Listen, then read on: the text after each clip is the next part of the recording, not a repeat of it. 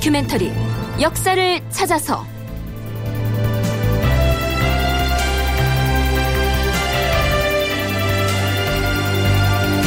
제 546편 남이의 옥사 어떻게 읽을 것인가?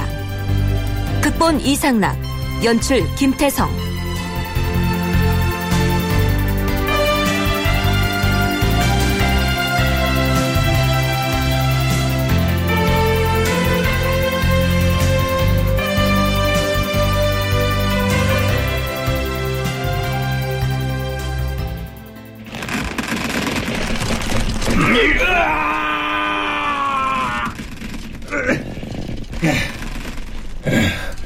남인 너는 순순히 대답하라. 네가 반역을 한 게 아니고 오히려 상당분 한영회가 반역을 하였다고 헛소리를 짓거리는 것인가?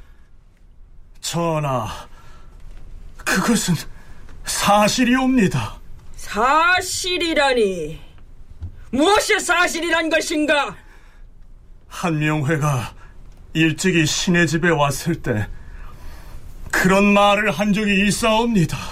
상당군이 무슨 말을 했다는 것인지 말해보라. 임금 자리에 적자를 세워야 한다고 하였사옵니다. 상당군이 적자를 임금으로 세워야 한다고 하였다. 그게 무슨 말인가? 적자를 세워야 한다 함은 추상 전하를 물러나게 하고 의경 세자의 아드님을 왕으로 세워야 한다는 말이 아니겠사옵니까? 신은 그 말을 듣고 한명회가 난을 꾀하는 것을 알았사옵니다. 주상 전하, 이것은 모함이옵니다. 신 한명회는 일찍이 남이의 집에 가서 남이와 더불어 이야기를 나눈 적이 없사옵니다. 청컨대 남이와 대질하게 해주시옵소서. 아, 그럴 필요 없습니다. 이는 모두 남이가 꾸며서 하는 말입니다. 상당군은 그만 물러나세요. 음, 남이가 만났다는 사람 중에 또 누가 있는가? 그렇지. 문치비. 문치비를 끌고 오라. 예.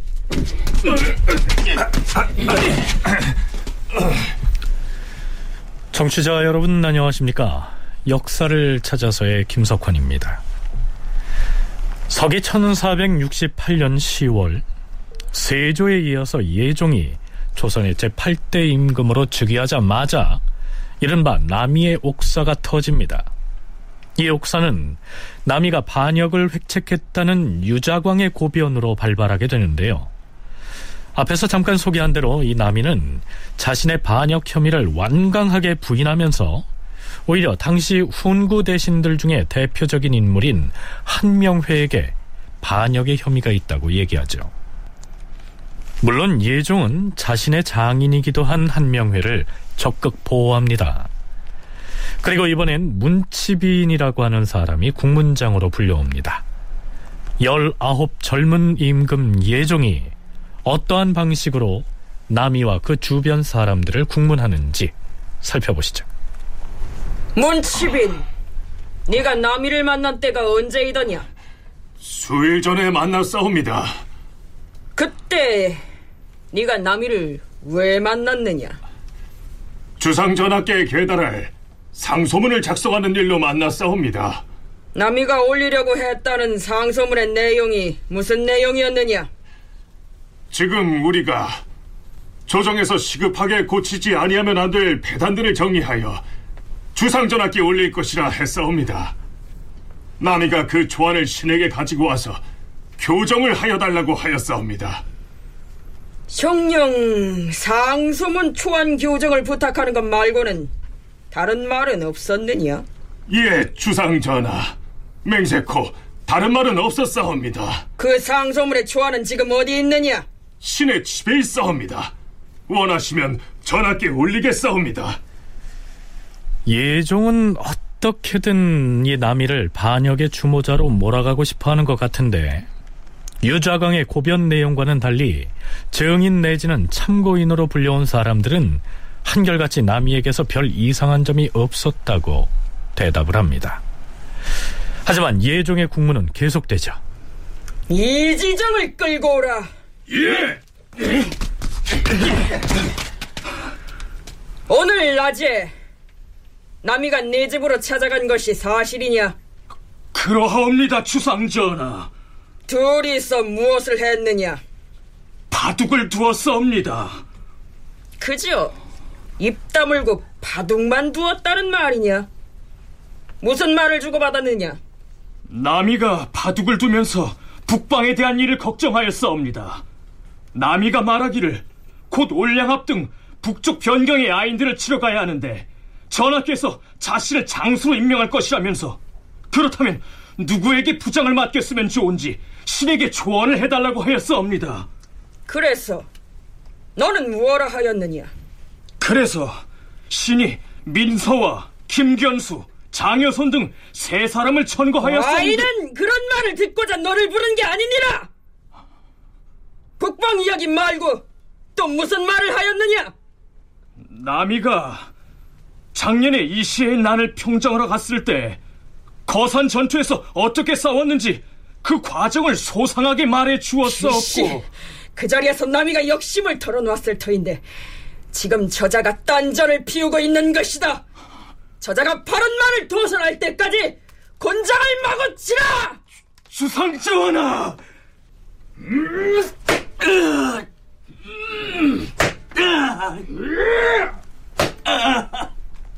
자, 예종실록에는 이때 이지정이 바른 말을 하지 않는다 하여 곤장 서른 대를 때렸다. 이렇게 기술돼 있습니다.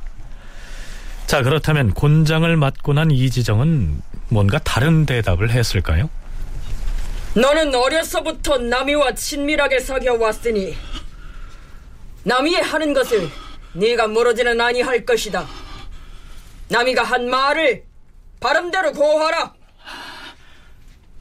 전하 남이가 신에게 말하는 것은 북방의 야인을 치는데 만일 자신이 군사를 지휘하게 되면 누구에게 부장을 맡길 만하냐? 그 말뿐이었사옵니다. 다른 말은 없었사옵니다.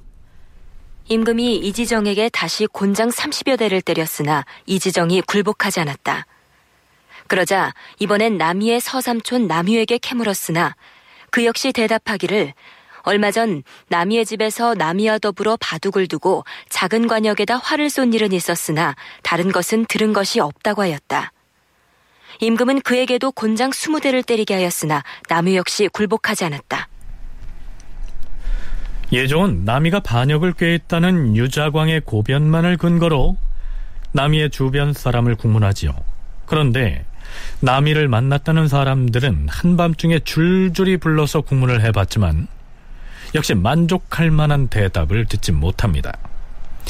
조선사 연구자들은 비록 이때 남이가 반역을 꾀했다는 증거가 나타나지는 않았지만 이 시기 병조 판서에서 밀려난 남이가 절박한 위기감을 가지고 있었기 때문에 훈구 대신들이 그를 반역자로 몰아갈 조건이 어느 정도 갖추어졌던 것이라고 분석합니다. 서울대 규장각 송웅섭 선임연구원의 얘기를 들어보시죠.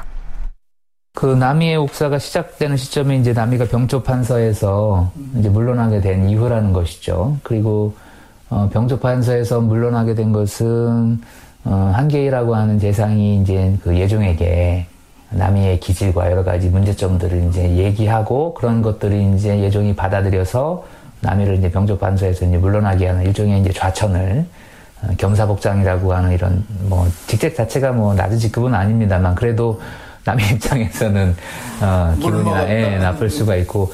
원래 이제 관직들은 이제 돌아가면서 맞는 것인데 남이 같은 경우에는 이 정남공신들이나 이제 다른 사람들과 비교해 봤을 때 그 그룹에 속할 수 있는 사람은 아니거든요. 그러니까 전체적으로 자기가 배제되고 있는 상황을 이제 직감을 하고 있었고 그런 상황 속에서 남이는 굉장히 많은 불만을 가지고 있고 남이의 기질도 아주 호방하고. 아무리 그렇다고 해도 유자광의 고변 이외에는 별다른 증거나 증언이 없는 상황이었으니까 한밤중에 남이를 반역 혐의로 잡아온 예종으로서는 아주 답답하고도 곤란한 상황을 맞이하게 됐죠. 예종은 다시 남이를 상대로 국문을 합니다. 너의 서삼촌인 남유가 말하기를 네가 너의 집으로 사람들을 불러 활을 쏘고 바둑을 두었다고 하는데 어찌하여 졸곡 전에 활을 쏘고 바둑을 두었느냐? 신은 무인이옵니다. 무인에게 활 쏘기는 생명과 같은 것이온데 그 실력이 줄어들까 두려워서 정창선, 박차, 이중순 등의 무리들과 더불어 활을 쏘았던 것이옵니다.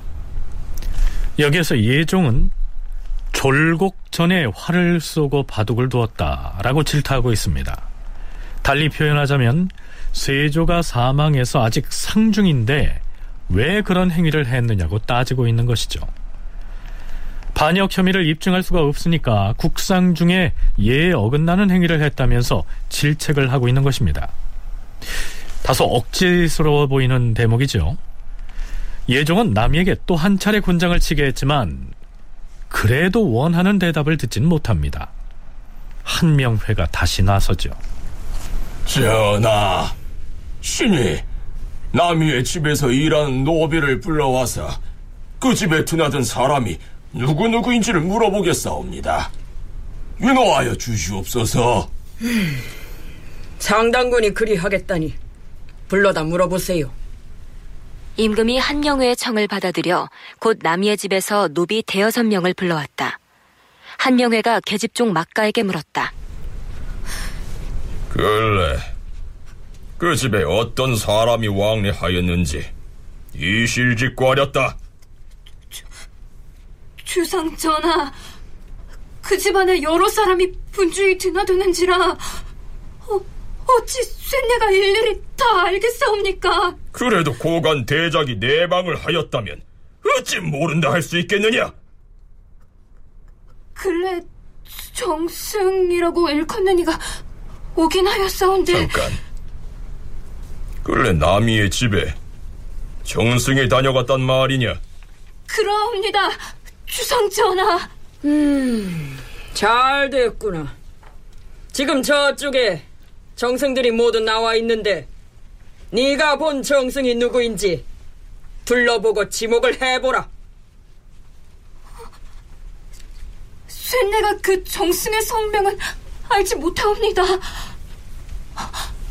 하오나 검은 수염이 많은 사람이었사옵니다. 그러자 그 얘기를 강순이 듣고 그 자리에서 일어나 임금에게 해명을 합니다.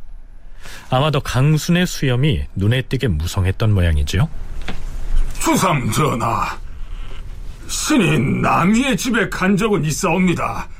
하오나 신은 강태감의 집을 사고자 하여 그 근처에 갔다가 남이의 집을 지나면서 잠시 들어갔던 것이옵니다. 다른 일로 간 적은 없었사옵니다. 강순. 이 사람은 나이가 이른에 가까운 사람인데요. 이 시의 난을 진압할 때 관군을 총지휘하는 도총사를 맡았고 이어서 파저강 유역의 여진족을 정벌할 때에도 총사령관을 맡았던 백전노장이었습니다. 그 두 차례의 군사 원정에서 모두 남이가 부사령관격인 부장을 맡았었죠. 어찌됐든 유자광이 남이의 반역 혐의를 고변했던 그날 밤에 이루어진 국문은 예종이나 또 훈구 대신들에게는 별 소득 없이 끝이 난 셈입니다.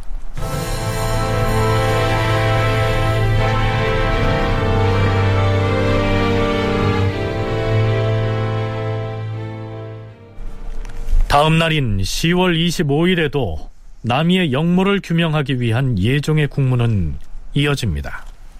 임금이 편전에 나아가서 조영달에게 물으니 조영달이 대답하였다. 신은 남이와 더불어 같은 마을에서 날마다 놀고 어울려 다녔을 뿐이옵니다. 영무에 관한 말은 듣지 못하였사옵니다. 그러자 임금은 다음으로 박자하를 불러다 물으니 그가 대답하였다. 신이 남이의 집에 갔을 때 남이가 사람을 시켜 갑옷을 수리하고 있었사옵니다. 그때 남이는 신에게 지금 국상 중인데 내가 갑옷을 수리하는 것을 남이 듣는다면 반드시 이상하다고 오해를 할 것이니 너는 밖에 나가서 딴 사람에게 이 사실을 누설하지 말라. 이렇게 말한 적은 있사옵니다. 하오나 반역을 의심할 만한 말은 어떤 말도 듣지 못하여 싸웁니다. 그러나 임금은 또 장계지를 불러다 물었는데 그가 대답하였다.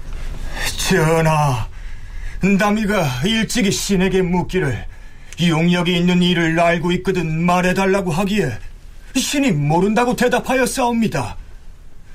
또한 나위가 말하기를 하늘에서 성변이 있어 이 아인이 반드시 일어날 징조인데 내가 마땅히 쳐서 평정시키겠다. 이렇게 말했사옵니다. 오직 이 말뿐이여 싸웁니다. 임금이 다시 강희경을 불러다 놓고 물었다. 남이와 무슨 말을 하였느냐? 실은 남이와 개를 만들었을 뿐이옵니다. 뭐라? 개를 만들었다 하였느냐? 네가 남이와 만난 것이 며칠이나 되었느냐? 남이를 만난 지가 닷새 혹은 엿새쯤 되었사옵니다. 무슨 말을 하였느냐? 신은 그때 군이 현감에 제수되어 싸우나 아직 부임하지 아니하고 있었사온데 남이는 신이 인지로 떠나면 서로 보지 못하게 되어 매우 해석하다 이렇게 말했을 따름이옵니다. 이외에도 많은 사람들이 줄줄이 불려왔지만 예종과 훈구 대신들은 남이가 역모를 했다는 증언을 얻어내질 못했습니다. 상식적으로 생각해봐도 당시에 남이가 자신에게서 병조판서의 벼슬을 거두어간 처사에 대해서 불만을 가졌을 수는 있을지언정 반역을 일으킬 생각까지 했을 가능성은 희박해 보입니다. 그와 같은 불만이나 그런 정치적인 위기감을 남이가 과연 역모라는 방법으로 어, 타개를 하려고 했을까? 아, 그거는 장담을 할 수 없다는 이야기. 그 남이가 역모를 하려면은 그 역모에 구체적으로 그들을 예종뿐만 아니고 그 한명회를 비롯한 그와 같은 수많은 훈구 대신들을 어떻게 제거할지 그게 모의가 돼야 되는데 그런 모의는 구체적으로 되어 있는 게 하나도 없습니다. 그렇기 때문에 역모라기보다는 당시 전국에 대한 불만 그리고 당시 전국 속에서 느끼는 긴장감 아, 이런 것들을 역모로 몰아가지 않았을까 그렇게 생각이 됩니다. 자 실제로 남이가 반역을 꾀했다면 국왕인 예종까지 내칠 생각을 했다는 의미가 아니겠습니까? 그렇다면 이 남이는 누구를 왕으로 옹립하려고 했는지 또한 세력을 어떻게 규합해서 언제 어떤 방식으로 거사를 일으키려고 했는지 이러한 구체적인 혐의가 드러나야 하는데 이런 내용이 하나도 없으니까 한명회를 비롯한 훈구 대신들이 이 남이에게 역모의 혐의를 들씌운 것이 아니겠느냐. 김은식 교수의 분석이 그러합니다. 송웅섭 연구원 역시 비슷한 견해를 피력하죠. 남이가 세력을 잃어가는 어떤 그런 상황에서 어, 여러 가지 생각들을 할 수 있고 그러한 생각들이 굉장히 거친 언설로 드러날 수 있고 그러한 거친 언설을 유자강이 잘 받아서 고변을 통해서 남이가 역모를 꾀하고 있다라고 하는 하나의 증거로 이제 어, 제시가 되고 있는 어, 이런 상황이 남이 옥사의 출발이지 않았을까. 그래서 이제 전혀 무관한데 한명회와 같은 사람이 어, 과도한 이 성장을 하고 있는 남이를 제거하기 위해서 막 이제 이거 다 이렇게 꾸민 것처럼 뭐 조선 후기에 가면 그런 식으로 이야기들이 이제 되고 있는데 아, 그건 좀 이후의 버전인 것 같고요. 요 시기에서 보면 결국 자신의 권력이 잃어가는 것들 안타까워하는 그러한 것들이 이제 어, 좀 더 현명하지 못한 어떤 그런 행동으로 이어지고 있었던 것이 남이의 옥사의 출발이라고 할 수 있다.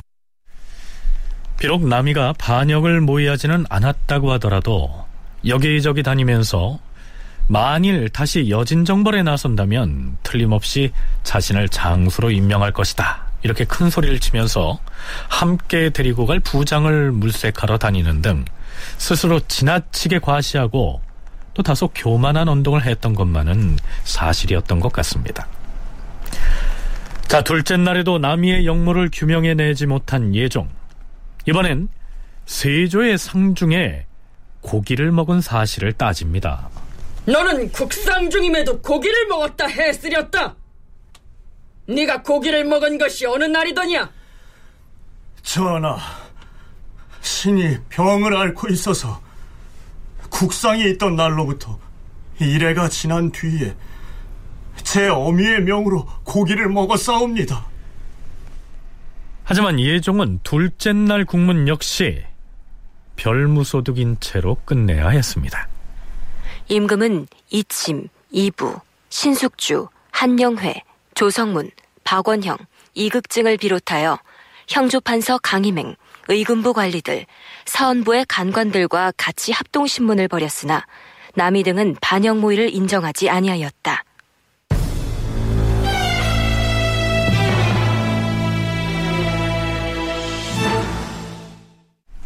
세 번째 날인 10월 26일에도 남이의 역모를 증언해줄 사람을 찾기 위한 예종의 국문은 계속됩니다. 이날엔 겸사복장이자 남이의 부하였던 문효량에 대한 신문이 실시됩니다. 남이는 겸사복 장이고 네가 겸사복으로 그의 부하였으니 필시 모든 일을 알고 있을 터. 근자에 무슨 얘기를 주고받았는지 고하라. 신은 10월 초일의 날에 겸사복으로서 출근하여 근무하였사옵니다. 그날 밤 남이도 사복장으로서 입직했사온데 신이 남이의 침소로 갔더니 남이는 그때 고려사를 읽다가 신돈과 신우에 관련된 내용을 읽으면서 매우 슬퍼하였사옵니다. 그때 남이가 신에게 지금도 하늘에 혜성이 있는지를 물었사옵니다. 그날 밤 남이와 문효량이 주고받았다는 대화의 내용은 이렇습니다. 아직도 하늘에 혜성이 있느냐? 예, 그렇습니다. 그래. 하늘의 변괴가 나타나는 것은 헛되이 생각할 일이 아닌데 어찌하여 오랫동안 없어지지 아니하는가? 나 참 옆방에 입직한 사람이 들으면 안 되는데 어디 잠이 들었는지 확인해 보아라. 예, 장군. 이보시오. 거기 지금 자는 것이오? 이미 잠이 든 것 같습니다. 안심하십시오. 음. 한 번 나타난 혜성이 사라지지 아니하고 있다. 이런 기괴한 천견이 생기는 것을 보니 반드시 간신 중에서 반란을 꾀하는 자가 있을 것이다. 아니, 반란을 꾀하는 간신이라니요. 그게 누굽니까? 아무에게도 발설하여서는 아니 될 것이야. 지금 한명회가 어린 임금을 끼고서 권세를 독단하려 하고 있다. 나는 나라의 은혜를 후하게 입었고 너 역시 겸사복의 벼슬을 하고 있으니 나라의 은혜를 갚기 위하여 무슨 일이든 해야 하지 않겠느냐. 제가 본래 공을 세운 일이 없는데도 겸사복의 벼슬을 얻었으니 어찌 나라의 은혜를 갚기를 주저하겠습니까? 하지만 한명회 등의 대신을 없애는 일은 작은 일이 아닌데 누구와 더불어 하려고 그러십니까? 강순 장군에게 말했더니 자신은 이미 늙었다고 하면서 내가 바야흐로 굳세고 씩씩하니 난을 평정하는 일은 마땅히 내가 맡아야 한다고 말한 바 있느니라. 자, 그러니까 남이가 한 말은 한명회가 난을 꾀하고 있으니 그를 제거해야겠는데 그 일을 원로 장수인 강순과 의논했다. 이런 내용입니다. 드디어 다음 날인 10월 27일 임금이 창덕궁 숙문당으로 나아갔다.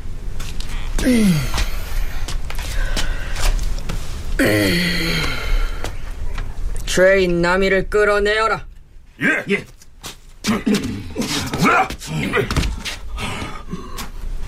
밀성군 이침, 영순군 이부, 영의정 이준, 하성군 정현조, 고령군 신숙주, 상당군 한영회, 중추부 영사 심회, 좌의정 박원형, 창녕군 조성문 등과 도총관, 승지, 대간, 사관 등이 입시하였다. 교위로 하여금 남이를 끌어내게 하고 신문하였으나 남이는 굴복하지 않았다. 전하, 신은 어려서부터 말 타고 활 쏘는 것을 업으로 삼아왔기로 만일 변경에 일이 있으면 누구보다 먼저 공을 세워서 국가를 돕는 것이 신의 뜻이옵니다. 신은 본래 충의지사이옵니다. 하온데 어찌 신에게 반역의 일을 물으시는 것이옵니까? 네가 스스로 충의지사라고 일컬으면서 어찌하여 국상 중에 고기를 먹었느냐? 고기를 먹은 것은 근래 몸이 허약하여 병이 들었기 때문에 먹었노라고 고하지 않았사옵니까? 하면 왜 반역을 꾀하였느냐? 주상 전하, 신은 결단코 반역을 꾀한 적이 없사옵니다. 뭐라? 여봐라! 저 죄인에게 다시 곤장을 치라! 예!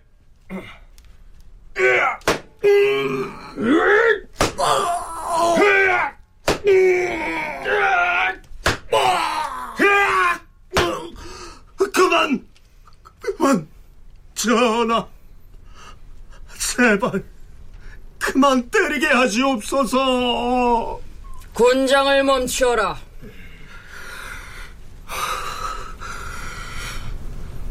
주상 전하, 완하옵건대 우선 서두르지 마시옵고 천천히 하시옵소서. 신이 반역을 꾀한 전말을 다 말하자면 매우 길게 설명을 해야 하옵니다. 바라옵건대 술을 한 잔 내려주시옵고 또한 두 손을 묶은 끈을 조금 늦추어 주시옵소서 그리해 주시오면 하나하나 차근차근 모두 진달하겠사옵니다 끈을 늦추어주고 술을 갖다 주어라. 예.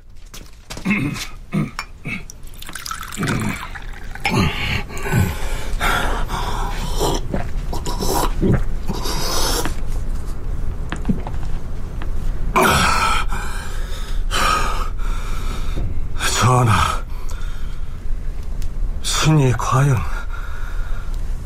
반역을 꾀하고자 하였사옵니다. 유자관이 고변한 말이 모두 사실이옵니다.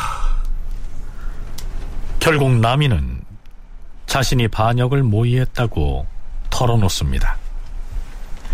그런데 남이는 반역 혐의를 인정하면서도 백전노장의 모신인 강순과 사전에 모의를 했다고도 말해버립니다. 송웅섭 연구원의 얘기입니다. 혹시나 고문을 통해서 신문을 받는 과정에서 어, 매 앞에 장사 없는 그리고 뭐 이게 무슨 지조를 지킬 만한 어떤 그런 부분도 아니고 이미 자신의 죽음은 예정되어 있는 상황에서 어, 자신과 그동안에 친분이 있었던 사람들을 언급할 수 있는 강순도 사실은 그런 차원에서 이제 언급이 됐다고 볼 수 있고요.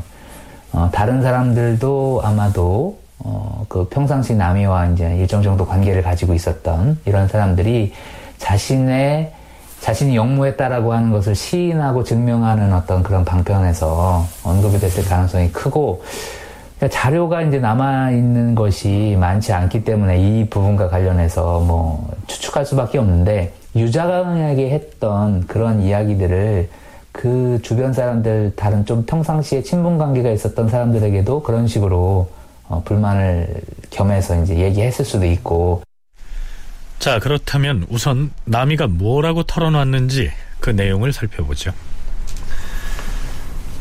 주상 전하, 저기 있는 강순이라는 노인은 신과 함께 반역을 의논하였던 같은 편이옵니다. 지난해 9월에 세조께서 승하하신 뒤에 마침 하늘의 별자리에 괴이한 변개가 있었고 그 성변이 일어났을 때 강순이 밀성군과 더불어 도총부에 입직하여 싸운데 신이 가서 보았더니 곧 밀성군은 안으로 들어가고 강순이 다가와 신의 손을 잡아 싸웁니다. 여기에 나오는 밀성군은 세종의 서자입니다. 나미가 털어놓은 바에 따르면 이때 강순과 나미가 이런 얘기를 주고받았다는 겁니다. 바야흐로 이제 어린 임금이 왕위를 이었는데 하늘에 혜성이 나타나서 성변이 일어났으니 틀림없이 간신히 이때를 노려서 난을 일으킬 것이다. 만약 그렇게 되면 우리들은 세주의 은혜를 받아 장군이라는 이름을 얻었으니 반드시 맨 먼저 화를 입을 텐데 장차 일을 어떻게 할 것인가? 우리가 약한 쪽이니 우리 쪽에서 선수를 치는 것이 어떻겠습니까? 음, 그렇지. 우리가 선수를 치는 것이 좋을 것이야. 이렇게 반역을 모의했다. 이런 얘기입니다. 자, 나미가 이렇게 말해버렸으니 국문을 참관하기 위해서 나와 있던 강순으로서는 날벼락을 맞은 기분이었겠죠. 강수는 대답하라. 지금 남이가 한 말이 모두 사실인가? 전하, 신이 무엇 때문에 이 늙은 나이에 반역을 꾀하겠사옵니까? 남이가 한 말은 결코 사실이 아니옵니다. 효자에게 곤장을 쳐라. 예.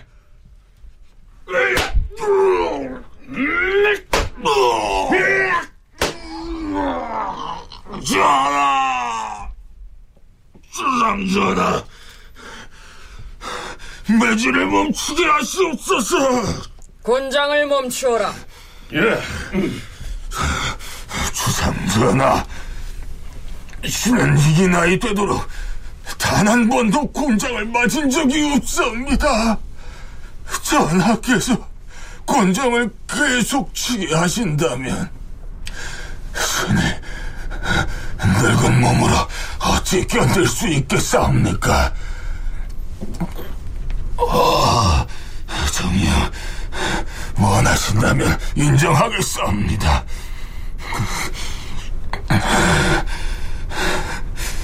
남이가 한 말은 모두 사실이옵니다. 임금이 강순에게 진술한 문서에 서명하라고 하자 강순이 붓을 든 채 즉시 이름을 쓰지 아니하고 남이를 돌아보며 꾸짖었다. 남이 내 이놈! 내가 언제 너와 더불어 반역을 모의하였느냐? 나와 같이 죽는 것이 옳은 선택일 것이요. 또한 공은 이미 정승이 되었고 이제 나이도 늙었으니 죽어도 후회가 없을 것 아니에요. 나 같은 사람이야말로 이 젊은 나이에 죽게 생겼으니 진실로 애석한 사람은 바로 여기 있는 내가 아니겠소. 젊은 영웅이 제주를 잘못 섰구나. 강순의 국문은 아직 끝나지 않았다. 함께 모의한 당여가 누구누구인지 토설하라. 전하, 신이 어찌 매질을 참을 수 있겠습니까? 만약에 지금 주상전하의 좌우에 있는 모든 신하들이 저와 함께 반역을 모의했다고 제가 말한다면 그래도 믿으시겠사옵니까? 강순도 결국 자포자기의 상태에서 역모를 인정하고 맙니다.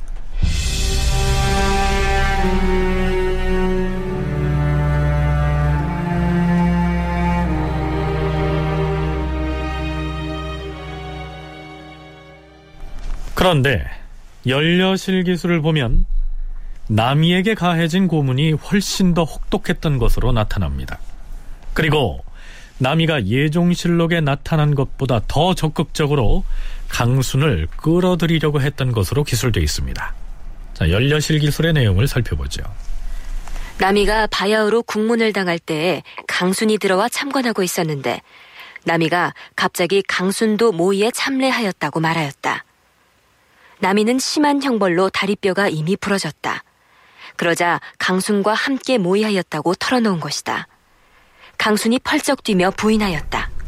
전하, 신은 본래 평민이었사온데 밝으신 임금을 만나 정승에까지 올랐사옵니다. 그, 그런 제가 또 무엇을 구하려고 영무에 참여하였겠사옵니까? 강순의 말을 듣고서 임금도 그렇게 여겼다. 그런데 나미가 다시 말했다. 지금 강수는 사실을 숨기고 있사옵니다. 당사자의 말만 믿고서 그리 쉽게 용서해 주신다면 어찌 죄인을 찾아낼 수 있겠사옵니까? 남이야! 대체 너는 나에게 무슨 원한이 있어서 나를 이토록 모함하는 것이냐?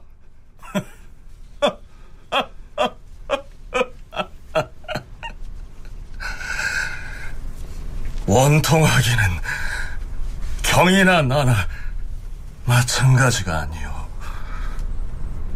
내가 모진 고문을 받고도 자복하지 아니했던 것은 뒤날 나라의 공을 세울 기회가 있을 것이라 믿었기 때문인데 이제 다리뼈가 부러져서 병신된 몸이 돼버렸으니 목숨을 부재한들 무엇하리오 나 같은 젊은 사람도 죽음 앞에 태어난데 이미 머리털이 허옇게 센 늙으니까 죽는 것이 무엇 그리 억울하다 하는 것이요? 내가 그저 고의로 당신을 끌어댄 것이요?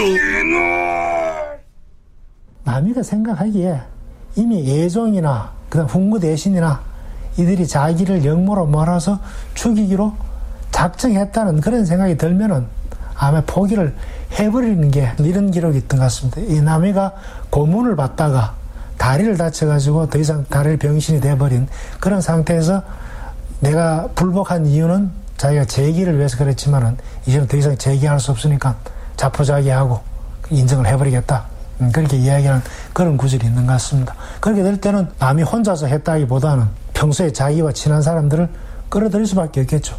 그럴 때 제일 원로로서는 강손을 끌어들이고 나머지는 자기와 평소에 친분이 있던 그런 사람들을 어, 끌어들이, 끌어들이게 되는 뭐 그게 당연한 수순이 아닌가 싶습니다. 사실 남이와 강수는 이 시의 난을 토벌할 때에도 주장과 부장으로 함께 참여했고요. 여진 정보를 위해서 북정에 나섰을 때에도 함께했던 사이였습니다. 그런데 남이는 왜 그처럼 악착같이 강순을 반역의 울타리 안으로 끌어들였던 것일까요? 실록에도 강수는 어, 남이와 그다지 이런 역모를 같이 꾀했다라고 하는 정황은 잘 나타나지 않고요. 어, 실록에서도 이제 왜 나를 끌고 가느냐, 어? 뭐 나의 발목을 왜 같이 물끌 귀신처럼 끌고 들어가느냐, 자꾸 뭐 이런 식의 이야기를 하는 것을 이제 볼 수 있는데 그럼에도 불구하고 적개공신이었고, 어, 그러면서 이제 그 이시에 난 평정을 더불어서 요직에 발탁되어서 정부 안에서 이제 급성장하는 어떤 그런 사람들 중에 대표적인 인물이 바로 남이와 아, 강순이라고 하는 사람을 이제 들 수 있고요. 그리고 그 이후에도 둘이 일정 정도의 친분 그 관계를 계속 유지했던 것 같습니다. 남이가 굳이 강순을 끌어들이려고 했던 배경이 무엇인지 두 가지 측면에서 살펴볼 수 있을 것 같습니다. 한 가지는 워낙 심한 고문을 가하면서 당여 즉 반역의 모의를 함께했던 무리를 대라고 하자 남이가 가장 그럴듯한 인물을 거론했을 가능성입니다. 저자의 추리를 틀라! 예!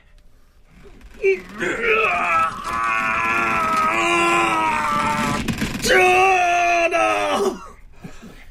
신이 반역의 주모자라고 이미 아뢰지 않았사옵니까? 무엇을 더 원하시옵니까? 나라를 뒤엎자는 것이 반역일진데 어찌 너 혼자서 했다고 하는 것이냐? 함께 했던 당효가 누구누구인지 도산하지 못하겠느냐? 압술형을 당했어 무릎이 부서진 다음에야 실토하겠느냐? 전하, 반역을 함께 모의했던 당열을 고하겠나이다. 신이 반역을 준비하면서 함께 모의하고 거사를 의논했던 사람은 다름이 아니었고 예, 이제 생각났사옵니다. 저기 있는 강순이옵니다. 전하께서도 아시다시피 강수는 신과 더불어 이세의 난을 함께 토벌하여 나란히 적게 1등 공신에 올라싸웠고 북정에도 함께 참여하여 신과는 막역한 사이이옵니다. 그래서 함께 반역을 모의한 것이옵니다. 이제 믿어주시겠사옵니까?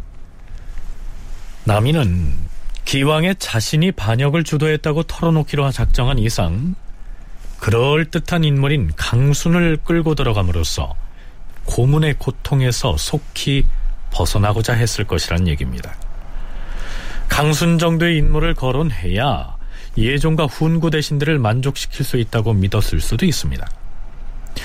또 한 가지 경우를 상정하자면 예종이나 훈구 대신들이 젊고 패기 넘치는 남이를 제거하기 위해서 영모 사건으로 몰고 가야겠는데 남이 혼자서 반역을 꾀했다고 하면 세상 사람들이 믿어줄 것 같지 않으니까 강순과 함께 엮으려고 공작을 했을 가능성입니다. 누구와 반역의 모의를 함께 했는지 그 당열을 실토하지 못하겠느냐? 신이 했다고 하지 않았사옵니까? 혼자서 했사옵니다. 강순과 함께 만난 적이 있다 하지 않았느냐?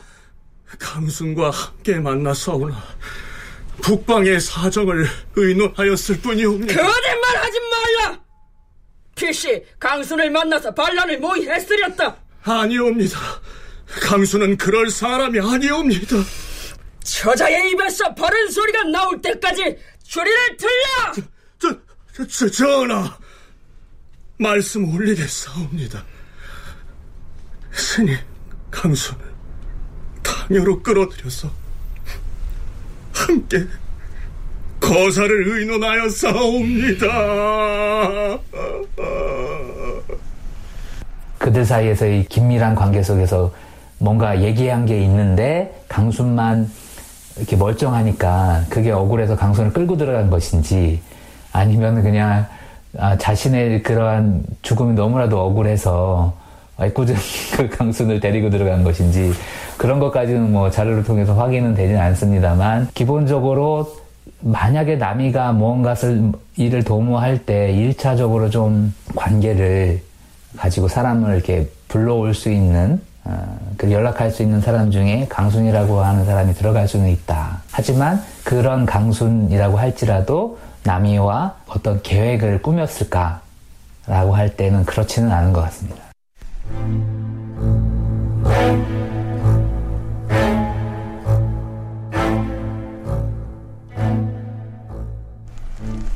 반역 사건의 주모자로서 남이와 강순이 지목되긴 했지만 그 둘만 가지고는 반역 사건을 완성할 수가 없겠죠. 또한 구체적으로 어떻게 반란을 일으키려고 했는지 그 실행 계획에 대한 진술이 있어야 했을 것입니다. 한명회가 남이를 추가로 신문합니다. 왜 하필 경복궁을 거사의 장소로 정한 것이냐? 창덕궁과 수강궁은 탐이 얕아서 거사를 할 때 바깥 사람이 알아차리기가 쉽기 때문에 곤란할 것이라 생각했다. 하면 주상 전하를 무슨 방법으로 경복궁으로 오시게 하려고 하였느냐? 주상 전하께서 대신들과 함께 세조 대왕의 산능에 참배하러 갈 때를 기다렸다가 그 사이에 사람을 시켜서 창덕궁과 수광궁에 불을 치르려고 하였다. 그 두 궁에 불을 질러버리면 산능에 행차하였던 주상 전하께서 하는 수 없이 경복궁으로 돌아오실 것이 아니겠는가. 이런 고이한 놈. 그런 다음엔 그런 다음엔 어찌하려 하였느냐? 전하께서 경복궁으로 돌아오기를 기다렸다가 12월 중에 적당한 날을 잡아서 내가 강순과 더불어 같은 날 당번으로 입직하기를 약속한 다음 나는 겸사복의 부하들을 거느리고 강수는 입직하는 군사를 거느리고 와서 거사하려고 하였던 것이다. 이어서 남이는 반영모의에 가담했던 나머지 무리의 이름을 하나하나 거명합니다. 남이는 반역 음모에 가담한 당녀로서 민서, 변영수, 변자의, 문효량, 고봉로, 오치권, 박자하, 조경치 등의 이름을 하나하나 들어서 헤아리고 모의에 참여시키려고 하다가 미처 말하지 못한 자가 20여 명이라고 실토하였다. 조경치는 곤장 30여 대를 내려 고신하여도 불복하더니 매질을 하자 남이의 말이 맞다고 실토하였다. 그렇다면 남이의 옥사에 연루돼서 희생된 나머지 사람들은 어떤 인물들이었을까요? 아직까지 남이의 옥사에 관련된 인물들에 대한 구체적인 분석은 없습니다만은 이때 관련된 인물들 가운데 보면 남이와 계를 맺었던 인물들이 네. 꽤 있습니다. 그래서 남이가 평소에 가까이 알고 지냈던 그런 그룹들이 있었고 그 그룹들이 바로 이와 같은 영모에 같이 연루가 되면서 처벌되지 않았을까. 근데 그런 개를 모았다고 해서 그 개가 뭐 영모를 위한 개다. 어, 정치적인 성격을 띤 그런 거로 보이지는 않습니다. 단순히 침묵개 같은 그런 형태였던 것 같은데. 그렇게 해서 하나의 그림이 그려진 게 아닌가 그렇게 싶습니다. 자, 글쎄요. 그들 모두가 또 아니면 적어도 그들 중에 일부는 이 개를 잘못 들었다가 목숨이 날아간 사람들이었겠죠.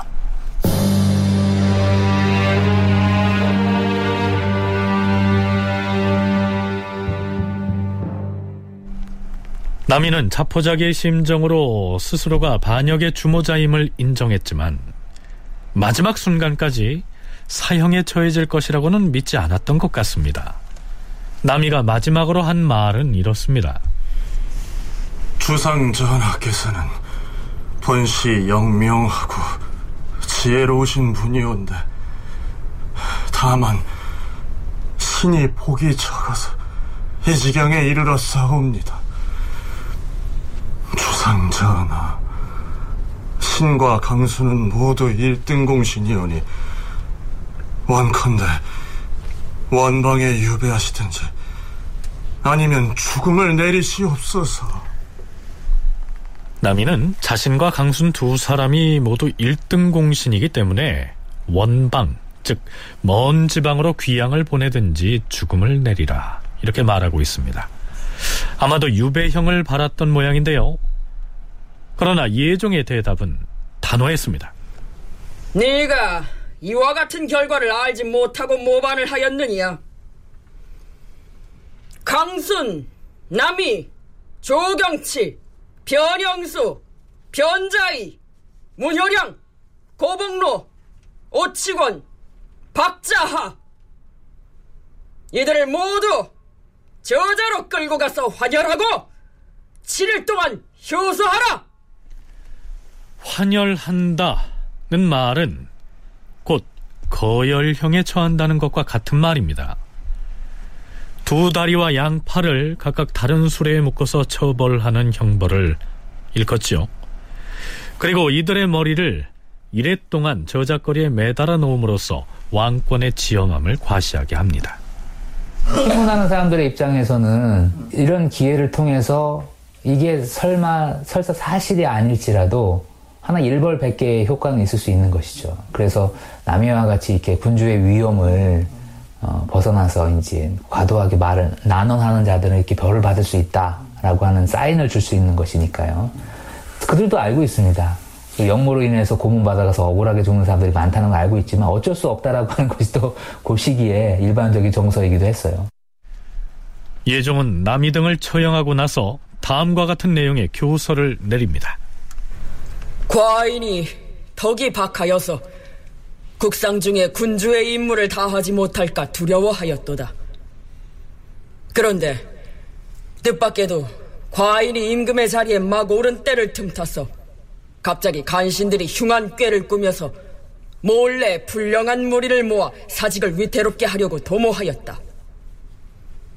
그러나 천지 신명과 조종의 도우심에 힘입어 영모가 저절로 실패하였고 반역의 무리들이 모두 하늘의 벌을 받았으니 난이 평정되었도다.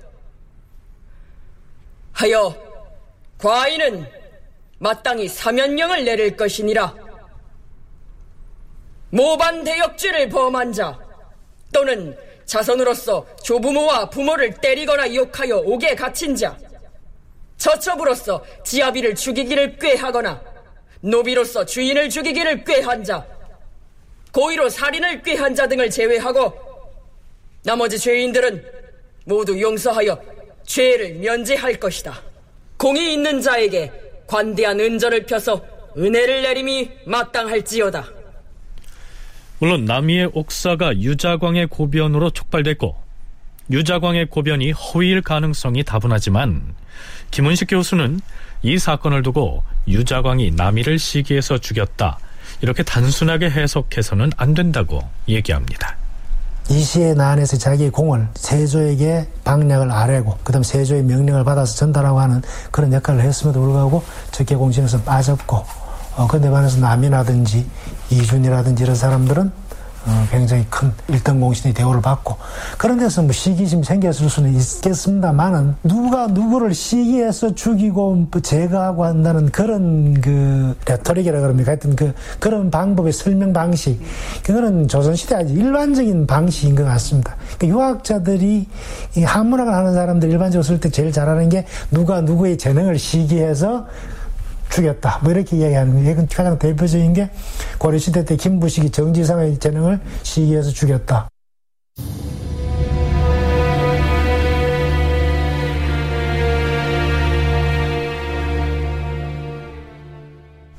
그렇다면 남이의 옥사로 희생된 사람이 앞에서 언급한 저작거리에서 환열형을 당한 그 10명뿐이었을까요?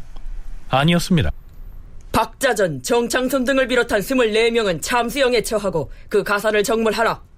또한 김계종, 윤말선 등은 모두 종으로 삼고 가산을 정물하라. 윤말선과 정승로는 모두 공신노권을 거두라. 이미 능지처사를 한 죄인들의 가족은 모두 율문에 의거하여 그 아비와 아들, 처첩, 손자, 형제, 숙질 등을 모두 다 유배형에 처하노라. 자, 이제 한바탕 칼바람이 지나갔으니 공훈을 세운 사람에 대한 포상이 있어야겠죠?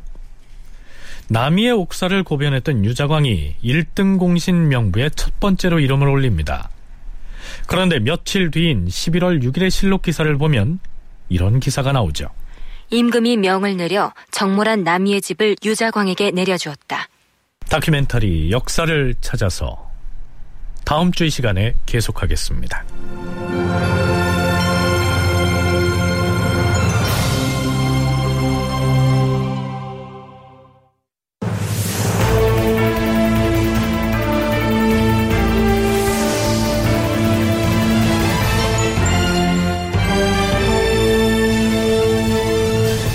다큐멘터리 역사를 찾아서 제546편 남이의 옥사 어떻게 읽을 것인가 이상락 극본 김태성 연출로 보내드렸습니다.